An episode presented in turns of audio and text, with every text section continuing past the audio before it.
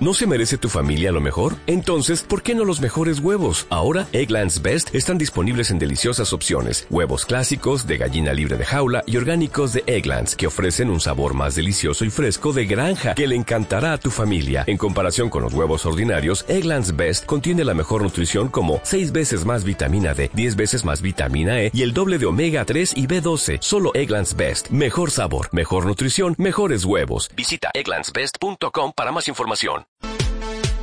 El éxito se alcanza al sostener pequeñas decisiones. Sumérgete 90 días en esta educación potente para que te conviertas en un constructor profesional de redes en tu negocio Amway. Bienvenido al programa 90K Soy Constructor de Team. ¿Quiénes éramos antes del negocio? ¿Quién era yo antes del negocio? Y a ver si después de terminar cualquier persona aquí pueda entender que si esta persona que está aquí pudo llegar a este nivel, cualquier persona que esté aquí en este salón esta noche, que entienda que sí puede llegar. Yo nací en los Estados Unidos, en, en Brooklyn, eh, Brooklyn, en Brooklyn, New York, en un hospital que se llama King County Hospital. Eh, mi papá y mi mamá se divorciaron a los dos años de edad, así que tan pronto yo alcancé la, la edad de dos años, mi papá y mi mamá se divorciaron. Mi papá ganó la custodia de quedarse conmigo y con mi hermana. Así que nos quedamos viviendo en los Estados Unidos con mi papá. Mi mamá se fue a Puerto Rico.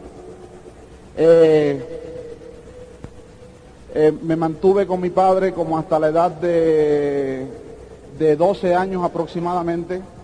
Mi papá salía a trabajar. Yo me iba a la, a, la calle. Me tuve que repetir el nivel de tercer grado dos veces, o sea, la tercera educación, dos veces la tuve que repetir. Como no tenía un papá ni una mamá, mi papá trabajaba, mi mamá no estaba conmigo, pues nosotros nos, nos, nos asociábamos con los muchachos de la calle. Los muchachos de la calle no tenían muy buenos pensamientos, los pensamientos eran unos pensamientos muy negativos, así que muchas veces a la edad de 9, 10 años yo me amanecía en la calle me iba a las fiestas, mi hermana también. Eh, o sea, tenemos una vida de niños solos prácticamente, criados en la ciudad de Nueva York. Yo era uno de los que me subía a los edificios, hacía bolas de nieve, se lo tiraba a la gente, cuando iban caminando para abajo se los tiraba. Eh, a la edad de 10 años, 11 años, eh, yo no sé si ustedes saben lo que es la pega esta de, de, armar carritos, la pega, el pegamento, el cemento. Yo le echaba el cemento en las bolsas y me la ponía en la nariz para crear un efecto de, ¿cómo se dice aquí? De, allá se le dice de arrebato, un efecto como si fuera una droga. ¿Me explico? A la edad de 10, 11 años yo hacía eso. A la edad de 10 a 11 años mi papá me encerró en un colegio de monjas porque al ver que él no me podía atender, y que yo estaba hecho un niño difícil entre la edad de 10, 10 y 11, me encerró en un colegio de monjas, eso es como estar preso, pero a esa edad, eso es como una cárcel en los Estados Unidos, es un colegio que te trancan, te tratan mal. De lo único que me acuerdo, porque hace muchos años de eso, fue que una vez una monja me dio una pescosada y me hizo botar sangre. Eso fue lo único que me acuerdo. Sufrí muchísimo estando preso desde niños, desde niño, eh, mi papá se enamoró de una señora y esa señora convenció a mi papá que me sacara de esa cárcel, de ese colegio. Me sacó, me envió para Puerto Rico porque entendía que no podía, o sea, que era difícil poder ir, él irse a trabajar y yo como niño estar en la calle haciendo cosas que no debía de hacer. Eh, me fui para Puerto Rico, ahí conocí a mi mamá a la edad de 12 años. Yo era un niño rebelde, un niño que no tenía amor de padre, no tenía amor de madre, eh, nunca lo tuve. Eh, me atrevo, bueno, eh, me, me, me, acuerdo que una vez tuve más de 10 años sin ver a mi padre, estuve casi 12 años sin ver a mi madre, como 10 años, y más de 10 años sin ver a mi papá. Así que nunca hubo relación entre amor de padre, amor de madre. Yo nunca tuve un padre que me enseñara a jugar pelota, que me llevara a jugar baloncesto, que me enseñara el deporte, que me enseñara buenas actitudes. Nunca tuve eso, nunca tuve la relación, nunca tuve la asociación. Eh, a la edad de 12 años, cuando voy a Puerto Rico, como le dije ahorita, eh, era un niño rebelde, mi mamá eh, discutía mucho conmigo, peleábamos mucho, me pegaba mucho. Yo peleaba en la escuela todos los días, me decían el gringo, porque yo dominaba más el inglés que el español. Y cuando iba a la escuela, cuando empecé a ir a la escuela en quinto grado, tenía que pelear porque era el hábito que traía de los Estados Unidos.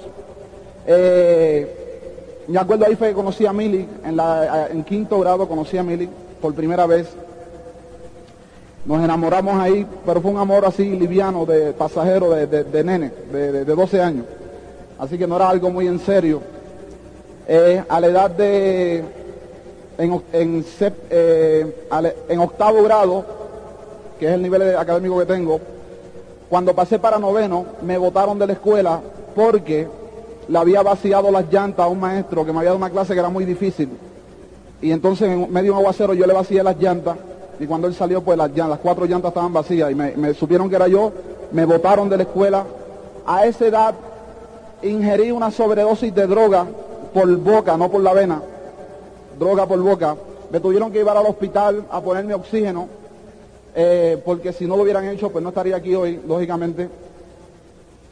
A esa edad de, de, cuando me botaron de la escuela me fui a trabajar en un puesto de gasolina, a despachar gasolina a los automóviles, a, lavar automóviles. Yo tenía un trabajo que era el peor, el estar engrasado, estar, eh, o sea, un trabajo de esto de, puesto de gasolina. A, a la edad de 16 me encontraba vacío por dentro, no tenía un hogar en serio, no tenía nada. Me fui para los Estados Unidos. A mi abuelo le había llegado, mi abuelo vivía en casa de mi mamá, recibía un cheque del Seguro Social y un día yo decidí irme porque estaba buscando un escape. No me sentía cómodo en ningún sitio. Y cogí y agarré ese cheque, lo cambié, compré un pasaje, no le dije nada a nadie y me fui para los Estados Unidos.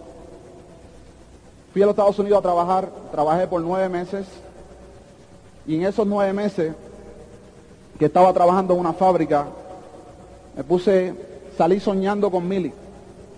Un sueño de estos así, un sueño. Igual Mili se puso a soñar conmigo en, en Puerto Rico. Yo decidí regresar a Puerto Rico, encontrarme con Mili y empezar una relación con ella, una relación de novios. Pero ¿qué pasaba? Que la tía de Mili, que fue quien la crió, conocía mi antecedente, conocía mi niñez, sabía quién yo era, qué yo había hecho. Así que yo no era el mejor prospecto para su sobrina, lo cual tenía razón. ¿Por qué? Porque ella conocía todo mi antecedente, toda la, parte esta mala que yo tenía como, como adolescente se me hacía difícil poder verla, se me hacía difícil poder encontrarme con ella. Pero tomamos la decisión, tanto ella como yo, de escaparnos. Fíjense en lo que es el sueño. Yo no sabía que eso era un sueño, porque ahora en el negocio que me vienen a dar cuenta la, el poder que tiene un sueño. Pero yo decidí llevármela en un coche que yo tenía que costaba como 180 dólares para aquel tiempo, era un Toyota del 1966 que cuando se calentaba temblaba el motor. Cuando decidimos irnos, yo la monto en el coche, nos vamos, 20 minutos más tarde el coche se calienta, el motor empieza a temblar, se calienta el motor, me bajo, voy a una panadería, consigo agua, le echo el agua, tranquilizo el motor del coche, y me siento dentro del coche a preguntarle a Mili para dónde íbamos.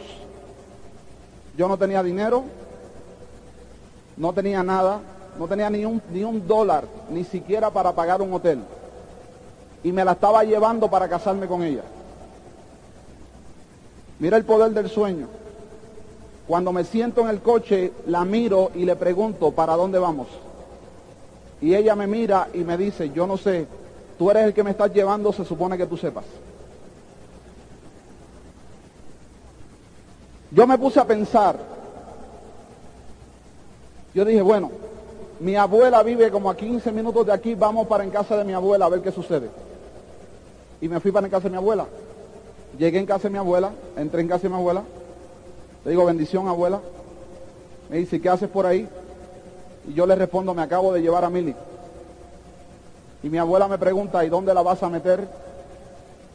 Y yo le dije, aquí en tu casa. El sueño, una cosa increíble el sueño. Cuando tú tienes el sueño no hay obstáculos, hay soluciones. ¿Me explico lo que estoy diciendo? Me dice, ¿y dónde van a dormir? Habían dos habitaciones de dormir. En uno dormía mi prima, en otro dormía mi abuela. Yo le dije a mi abuela, voy a dormir, vamos a dormir en el cuarto de la prima. Así que sacamos la prima, la llevas a dormir contigo y esa va a ser la habitación de nosotros. Yo no sé por qué, parece que mi abuela me vio tan decidido que aceptó. Aceptó, me vio decidido. Está bien, no hay problema. Ahí dormimos la primera noche. Al otro día me estaban buscando para matarme, todos los hermanos de Milik. Me querían matar, porque ellos entendían que era una locura lo que yo había hecho. Al otro día la tía de Mili fue al puesto de gasolina donde yo trabajaba a insultarme, a decirme que yo no era un hombre, que eso no eran cosas de hombre, que eso eran cosas de mujeres, lo que yo había hecho. Dos semanas más tarde me votaron del empleo. Y ahí estaba yo comenzando un matrimonio a los 17 años, sin dinero, sin educación, sin casa, sin nada, sin nada. Trabajé en puestos de gasolina, trabajé pintando casas, trabajé en construcción, trabajé fumigando casas, trabajé recogiendo baterías de coches viejas para revenderlas, trabajé en un restaurante lavando platos, en ese fue el empleo que más duré, duré nueve meses hasta que me votaron. No hay empleo seguro, te pueden votar en cualquier momento.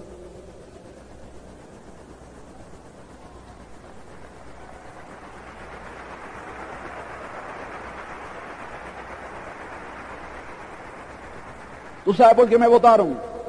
No porque las cosas iban mal en la cafetería, me votaron porque cambiaron la gerencia. Pusieron una señora que tenía, eh, o sea, había algo en, la cuestión de que esta señora parecía un hombre. Ustedes saben que estas mujeres que, tienen este look así de, Sí, sí, me explico lo que estoy diciendo. Pues esa señora fue la que pusieron como gerente. Y ella quería votar a todo el mundo porque ella quería poner personal nuevo para crear un nuevo sistema de trabajo y ahí me votaron a mí. Yo tenía 18 años, yo no tenía sistema. No tenía sistema. Cuando me votaron, ya había nacido el primer niño. El, el, hijo mío ahora tiene 20 años y él había nacido. Así que yo tenía una esposa, un hijo que mantener y me había quedado sin empleo. Hablé con esta señora para que me dieran el mes este que cuando te votan por, la razón que sea, o sea, por ninguna razón, te deben de dar un mes de, ingreso. Eso pasa aquí, ¿no? ¿Cómo se le dice a eso? A eso mismo, eh, eso mismo. Entonces, cuando me votaron, yo le reclamé ese dinero a esta señora. Y ella me dijo que no, o sea, que no había dinero. Yo voy al Departamento del Trabajo, allá en Puerto Rico, un sitio que se llama el Departamento del Trabajo, voy a reclamar mi dinero, porque por lo menos con un mes de sueldo yo tenía un mes para buscarme otro empleo y seguir para adelante. Me dijeron que tampoco tenía derecho al mes de sueldo y me enojé, pero bien enojado, jóvenes. Como tú no tienes una idea, me enfurecí. Regresé al lugar del empleo donde estaba esta señora y le dije que si no me pagaba yo la iba a matar. Sin sistema. Ella me dijo, oigan, ella me dijo que no había dinero. Y se le acercó a dos gerentes, hombres, al lado de ellos a indicarle a ellos que yo la estaba amenazando, lo cual era verdad. Y cuando le dijo eso delante de mí a estos dos hombres, yo estaba tan enfurecido que yo quería pelear con ella y con los otros dos. Yo le dije que ellos no tenían nada que ver conmigo ni con ella, que el dinero me lo tenía que pagar en ese momento, si no yo la mataba. Y me dijo, se echó a reír. Y según se echó a reír, yo cerré el puño y le di un puño en el ojo. Tipo Mike Tyson.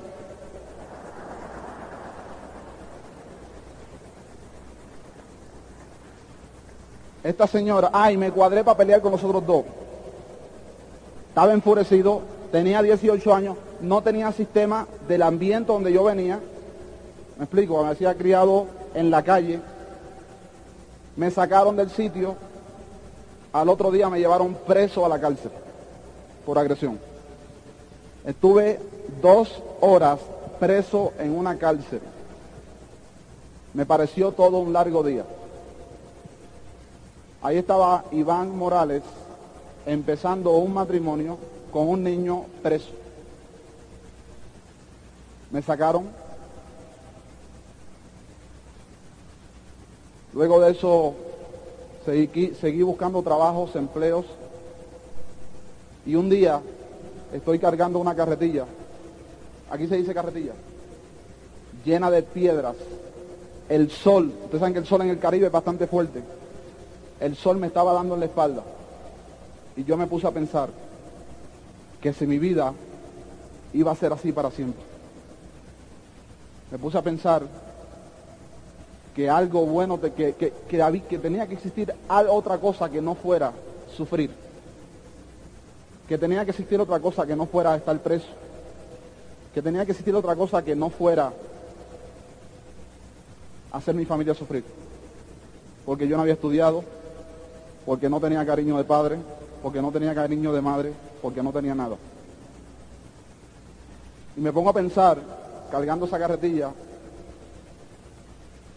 y me da con irme a estudiar peluquería. Me fui a estudiar peluquería por cuatro meses porque el curso duraba año y dos meses y yo no podía esperar año y dos meses porque estaba casado y tenía un niño. Así que año y dos meses era muy largo para esperar. A los cuatro meses ya yo estaba recortando cabello.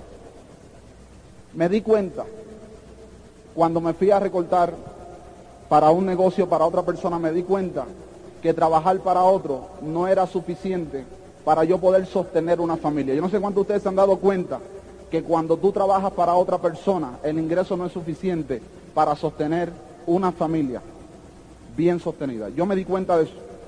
Me puse a pensar que tenía que haber una forma de tener negocio propio. Me puse a pensar en eso. La tía de Mili se pegó en la lotería con 5 mil dólares. Me regaló 500 dólares, de los cuales ya teníamos el segundo niño y utilizamos 150 dólares para comprarle ropa a los niños y 350 dólares para comprarme un coche.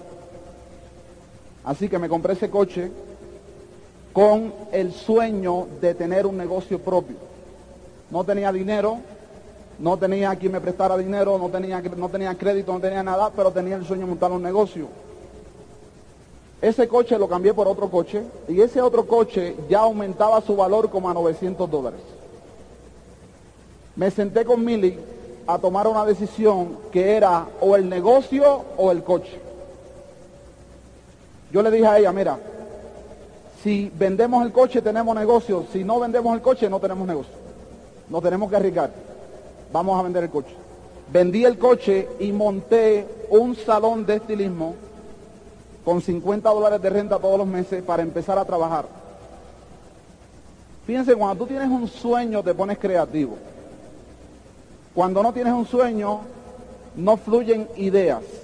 Por eso en este negocio, cuando alguien me dice a mí, no tengo dinero para la convención, ese no es el problema. El problema es que no tiene un sueño. El que tiene un sueño consigue el dinero. ¿Me explico lo que estoy diciendo?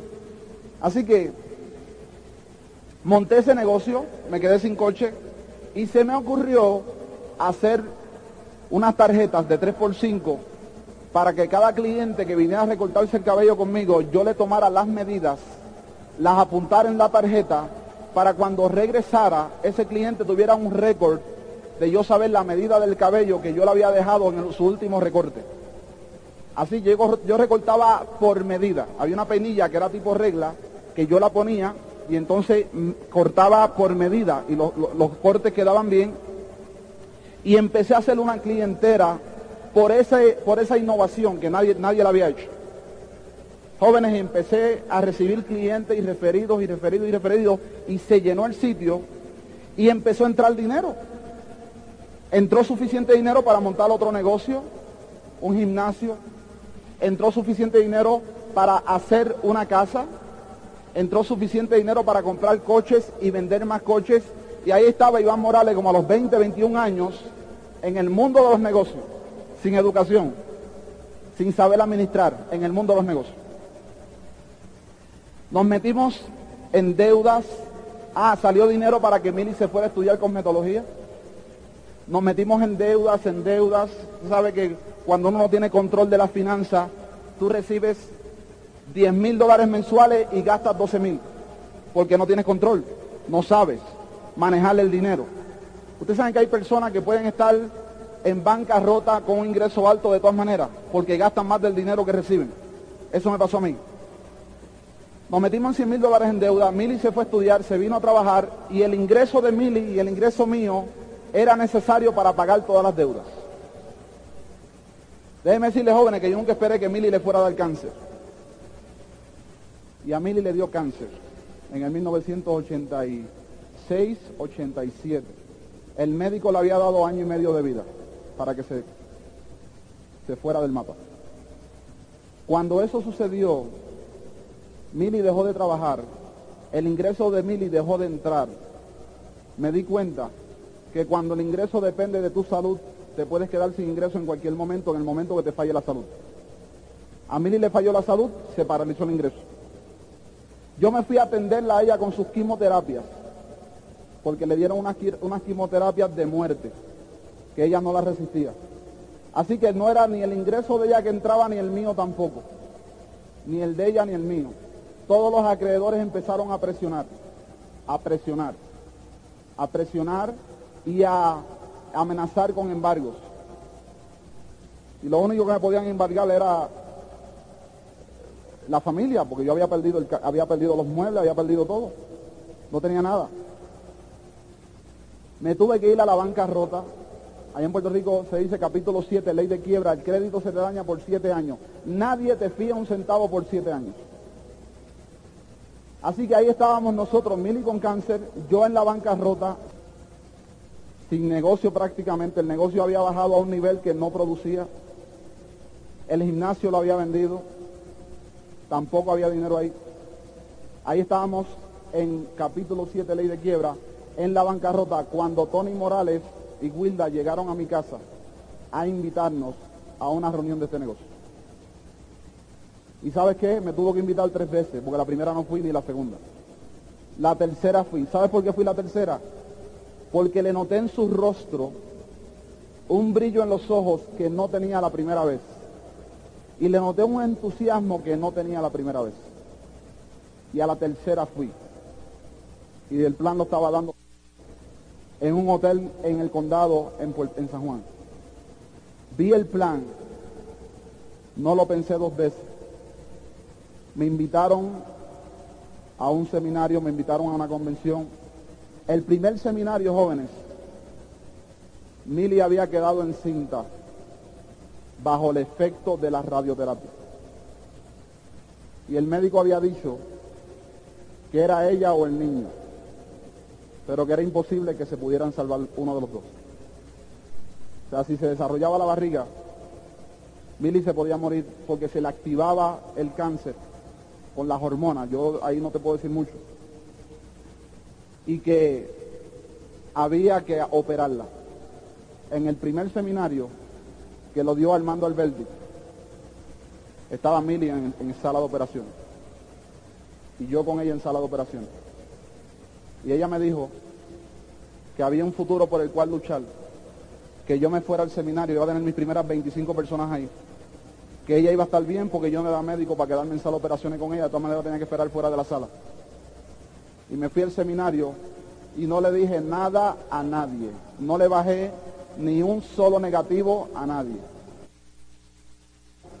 Que por más turbulencia que tenga tu vida, nunca se la diga a tus downlines, porque no ayuda en nada. El líder tiene que estar preparado para eso. No dije ni una palabra a nadie. Fui al seminario, se acabó el seminario y regresé y toda la operación había salido bien.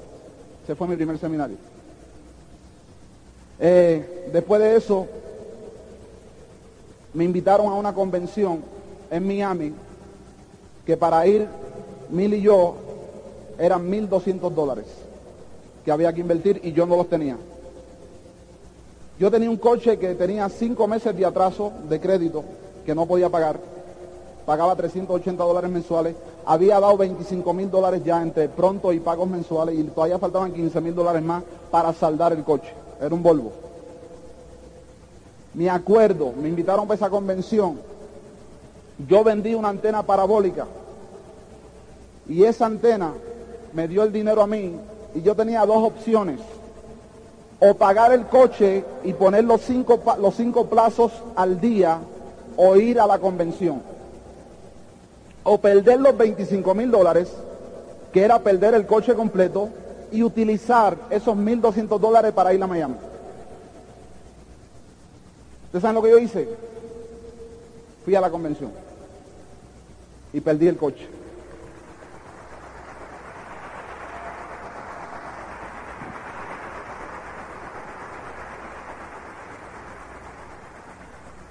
Cuando regresé de la convención, no tenía ni dinero, ni coche, ni ingreso, ni muebles, nada.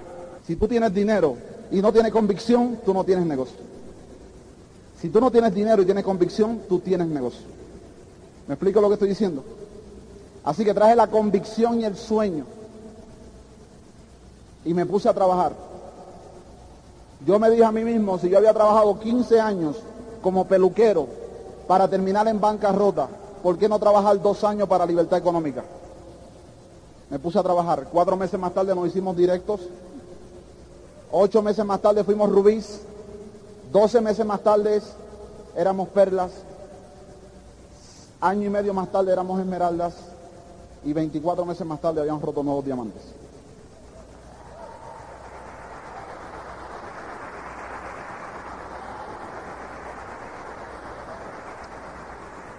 La gente me pregunta, ah, y el negocio llevaba 20 años en Puerto Rico con mala imagen, porque había un triple diamante que había surgido bajo el sistema de ventas directas. Usted sabe que se puede hacer diamante si usted, si usted consigue seis personas que salgan a vender todos los días, te hace un diamante pobre. ¿Me explico lo que estoy diciendo?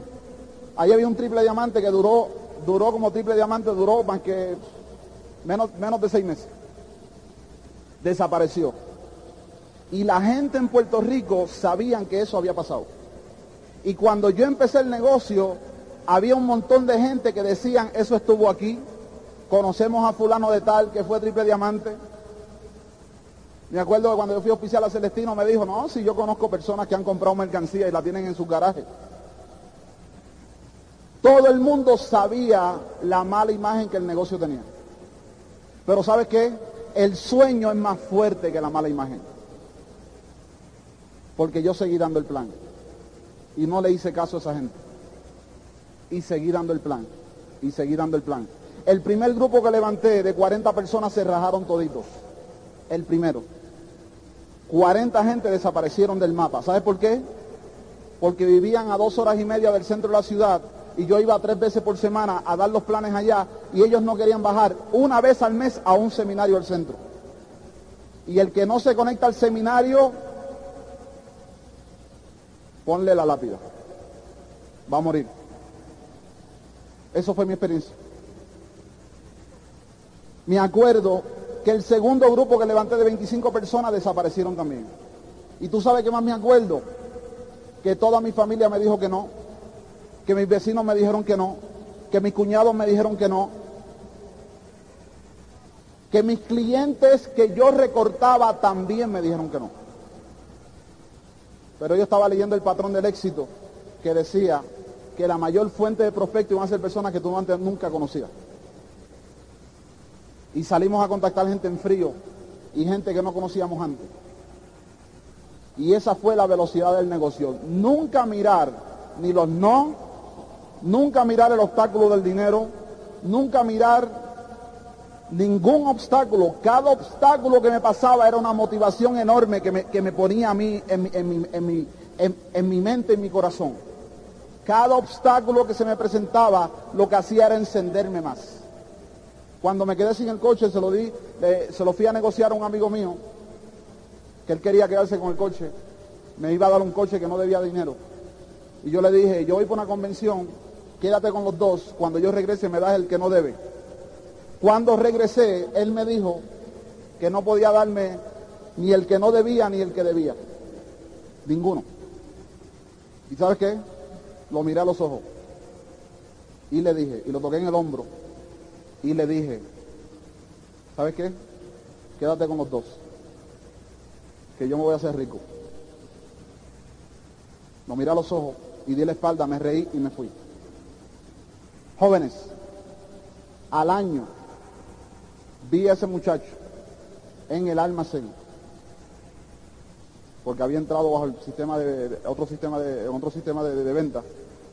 Y cuando lo vi, lo saludé con entusiasmo porque había sido una de mis fuentes de motivación él.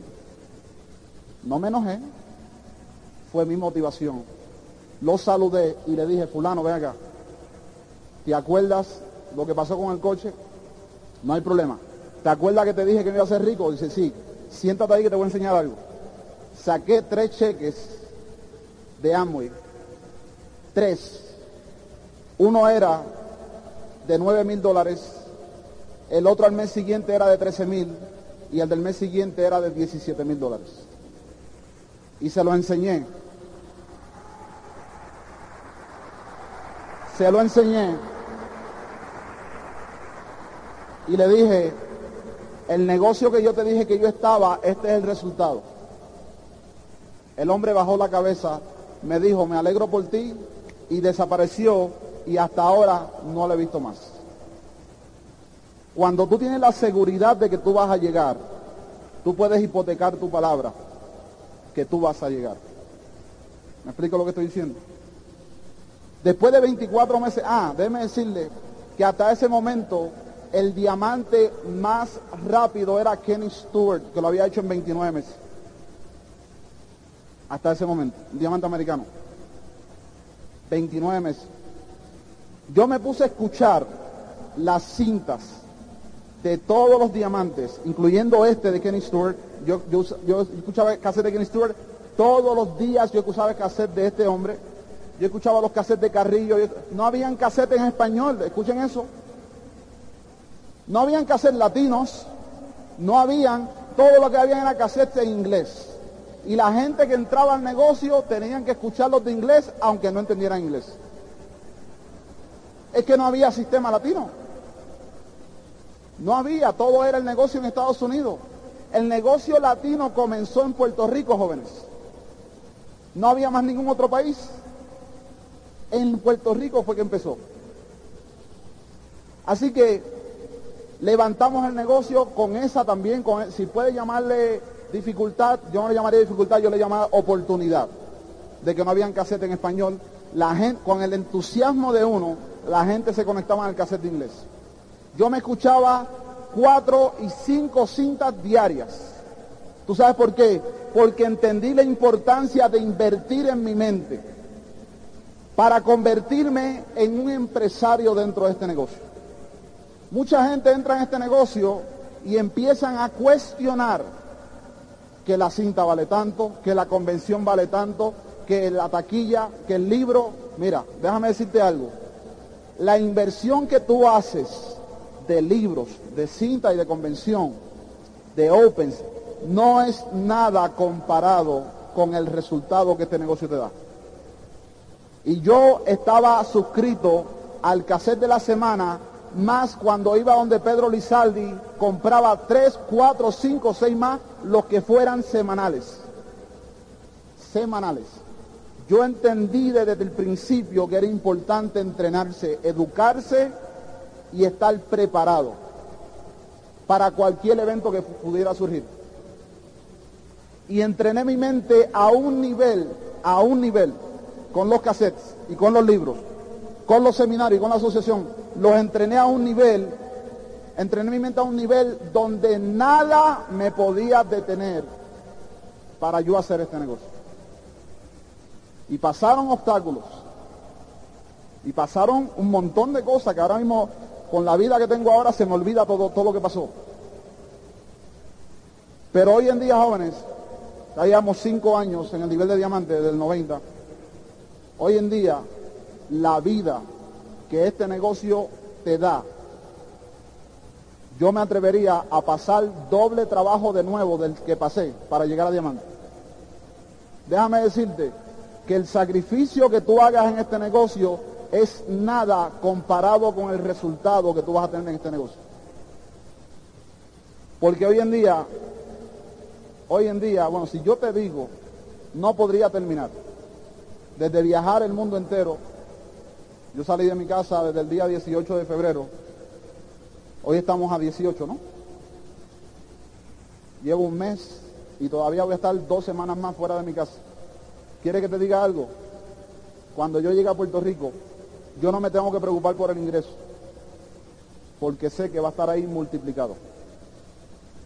Y eso no te lo da ningún negocio. En el año 1990 nos enfermamos 10 días. No di ni un plan, no hice un contacto, no hice nada por 10 días. Cuando fui al buzón, abrí el buzón, habían tres cheques que sumaban 20 mil dólares. Y yo me dije a mí mismo que era el único negocio que te podía dar el lujo de enfermarte. Y el dinero iba a seguir entrando. Después que te hace diamante.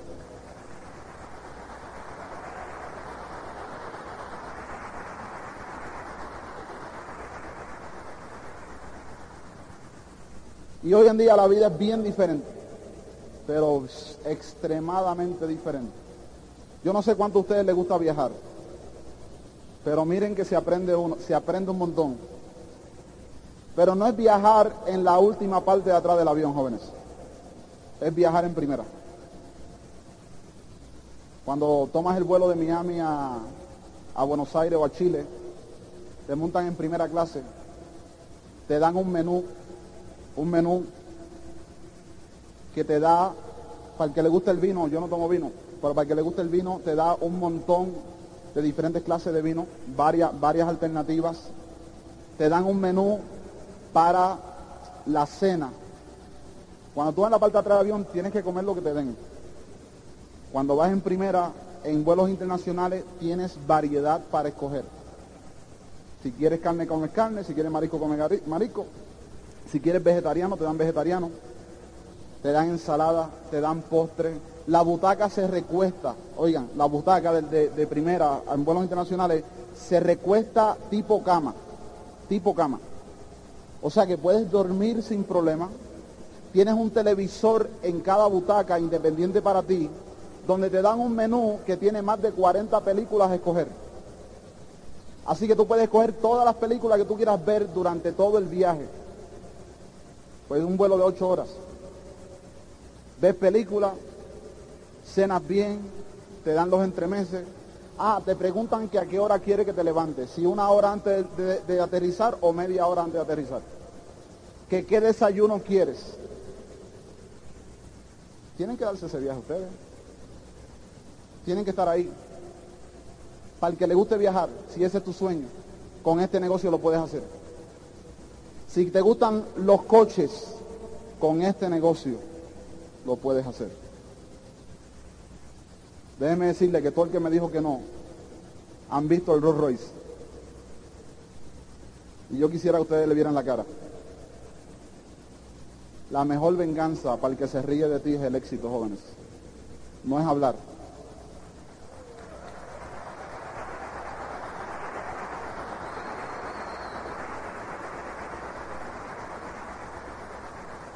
No es hablar. Tú sabes algo que me ayudó mucho a mí a levantar el negocio rápido. El libro Cómo ganar amigos. Y yo lo he mencionado y te lo voy a seguir mencionando. Ese libro, si tú logras aprenderlo bien, si tú logras internalizar lo que ese libro te enseña, te garantizo que vas a tener un, un camino mucho más, para mí mucho mejor, que si no leyeras el libro. Mucha gente quieren hacer este negocio rápido sin crecer primero de aquí. En este negocio, si tu negocio crece primero, antes que tu actitud mental, tu negocio se va a estancar o va a bajar. ¿Me explico lo que estoy diciendo? Mientras más rápido tú le pones información a tu mente, mientras más rápido tú te entrenas, más rápido va a crecer el grupo.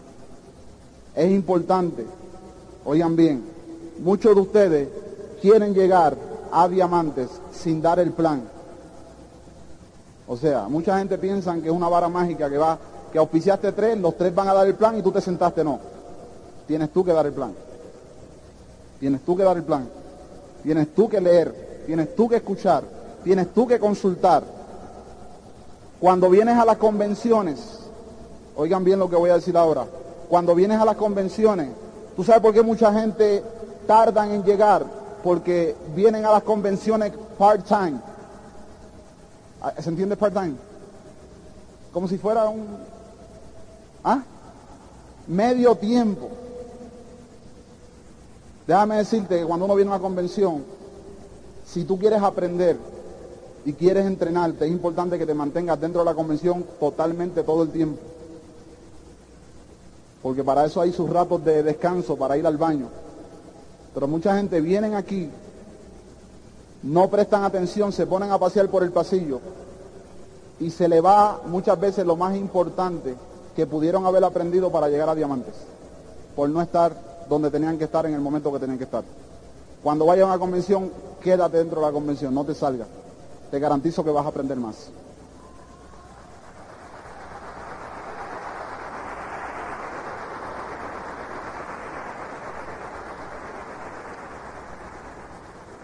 Déjeme decirle que ayer yo mencioné del teatro Azteca. ¿Azteca? Estadio Azteca.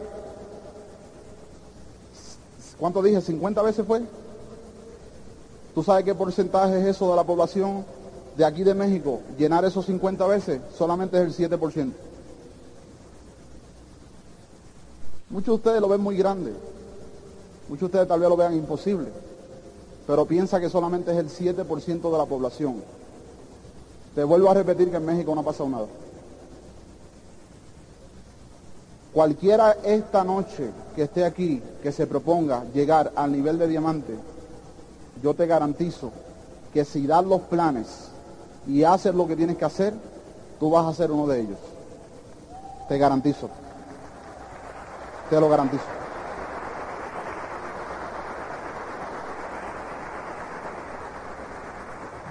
Déjeme decirle que los sueños son reales, los sueños no son ficticios. Y te vuelvo a repetir lo que te dije ayer. Hoy me levanté a la una y media. Te lo repito otra vez. ¿Tú sabes lo más que yo disfruto de este negocio? No tener un reloj despertador. Eso es lo más que yo disfruto. Tienes que verte, sentir lo que se siente estar retirado y no tener que ir a un empleo. Lo tienes que sentir. Tienes que sentir que se siente. Poder ayudar a tu familia. Porque si te entra suficiente ingreso, toda tu familia puede estar bien con este negocio. Tienes que ver qué se siente eso. Tienes que sentir qué se siente cuando viajas el mundo entero y le enseñas a otros a llegar donde tú has llegado. Porque el éxito de un ser humano no estriba en el dinero, jóvenes. El éxito de un ser humano estriba en cuántas personas tú haces felices y cuántas personas tú ayudas. Ese es el éxito. Ese es el éxito.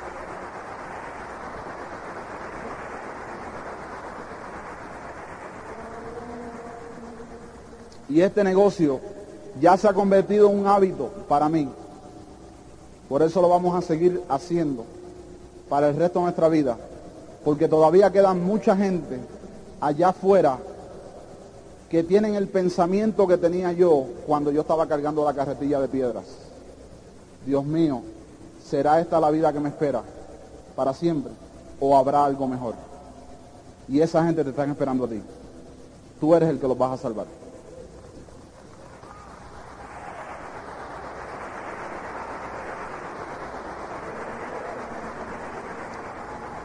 Hay otra cosa que aprendí en el negocio y fue lo siguiente.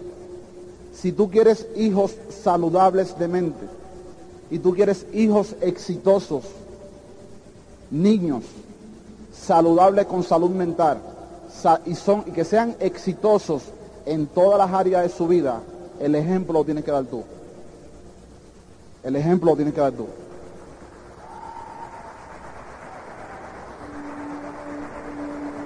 Y déjame decirte que la persona de éxito, cuando empieza algo, lo termina.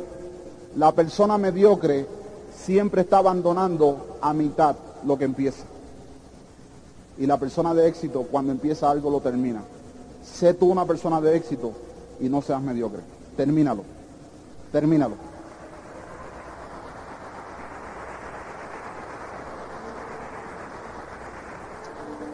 Muchos padres en este negocio abandonan. Y cuando el hijo quiere abandonar algo, le dicen, no abandones, sigue. Y el hijo te está mirando y dice, pero tú abandonaste, ¿por qué yo no puedo abandonar? ¿Me explico lo que estoy diciendo?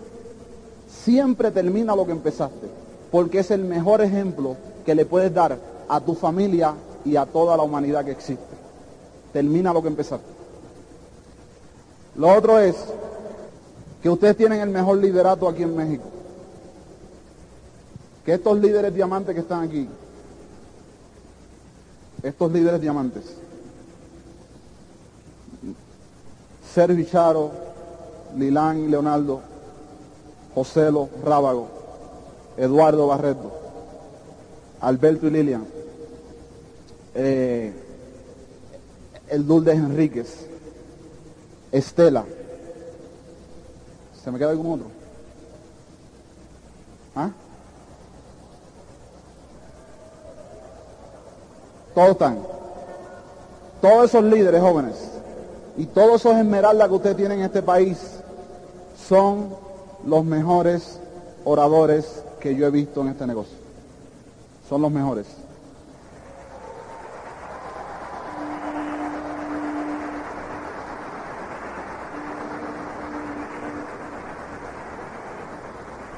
A veces los tienes tan cerca que los pasas por alto. Si yo estuviera en tu lugar, si yo estuviera en tu lugar, no los pasaría por alto. Duplicaría exactamente lo que ellos hacen para que llegues exactamente donde ellos están. Porque todos ellos lo que quieren es que todos ustedes estén viajando con ellos. Que todos ustedes estén viajando con ellos. Así que queremos que ustedes nos acompañen a viajar para siempre. Que nos acompañen a ir a hablar. ¿Cuánto a ustedes les gustaría ir a hablar, a dar seminarios y, y convenciones? ¿Que les gustaría? Muy bien. Pues queremos escuchar tu historia. Queremos escuchar tu experiencia. Todos los meses hacen falta diamantes oradores para hablar en diferentes partes del mundo. Los diamantes latinos que existen no dan abasto para hablar en las diferentes partes del mundo. Este mes yo tuve que decir que no a tres invitaciones, este mes de marzo, porque no podía ir, porque tenía compromiso aquí, tenía compromiso en Chile, tenía compromiso en Argentina, tenía compromiso en Nueva York, y tuve que decir que no a tres invitaciones. ¿Tú sabes qué quiere decir eso? Que si hubiera más diamantes, yo no, tuviera, no hubiera tenido que decir que no porque había, hubiera más diamantes que invitar. Así que tú haces falta. Tú haces falta. Dale para adelante. Yo estoy totalmente seguro que después de esta convención, de aquí van a salir nuevos perlas, nuevos esmeraldas y nuevos diamantes. Eso yo lo sé. Eso yo lo sé.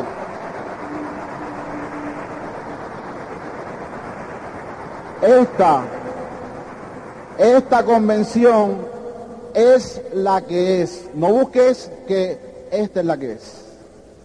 De aquí en adelante que van a romper los perlas, los esmeraldas y los diamantes. Te lo garantizo. De aquí es que van a salir en los próximos 24 meses. Y tú vas a ser uno de ellos. Créelo. Créelo.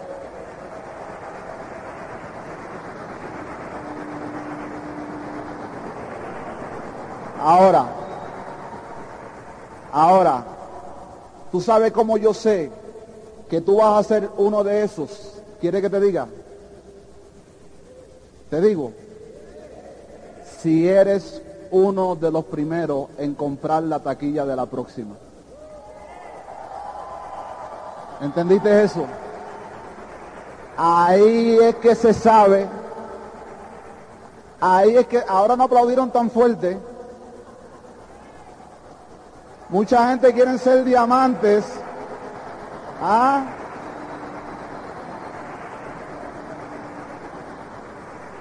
Mucha gente quiere ser diamantes. Pónganse de pie los que ya la compraron. Pónganse de pie. Felicidades. Felicidades. Ahí es que se sabe quién es quién, el que primero la compra. ¿Sabes por qué?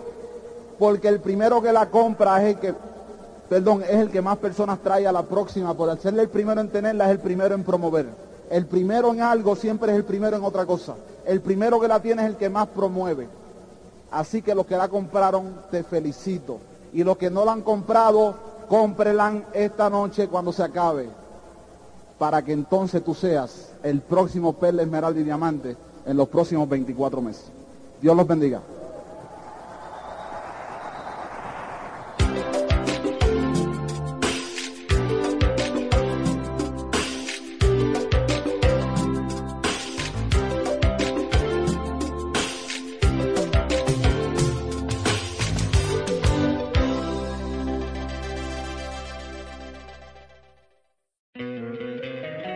Encantaría tener 100 dólares extra en tu bolsillo? Haz que un experto bilingüe de TurboTax declare tus impuestos para el 31 de marzo y obtén 100 dólares de vuelta al instante. Porque no importa cuáles hayan sido tus logros del año pasado, TurboTax hace que cuenten. Obtén 100 dólares de vuelta y tus impuestos con 100% de precisión. Solo con Intuit TurboTax. Debes declarar para el 31 de marzo. Crédito solo aplicable al costo de la presentación federal con TurboTax Full Service. Oferta sujeta a cambios o cancelación en cualquier momento.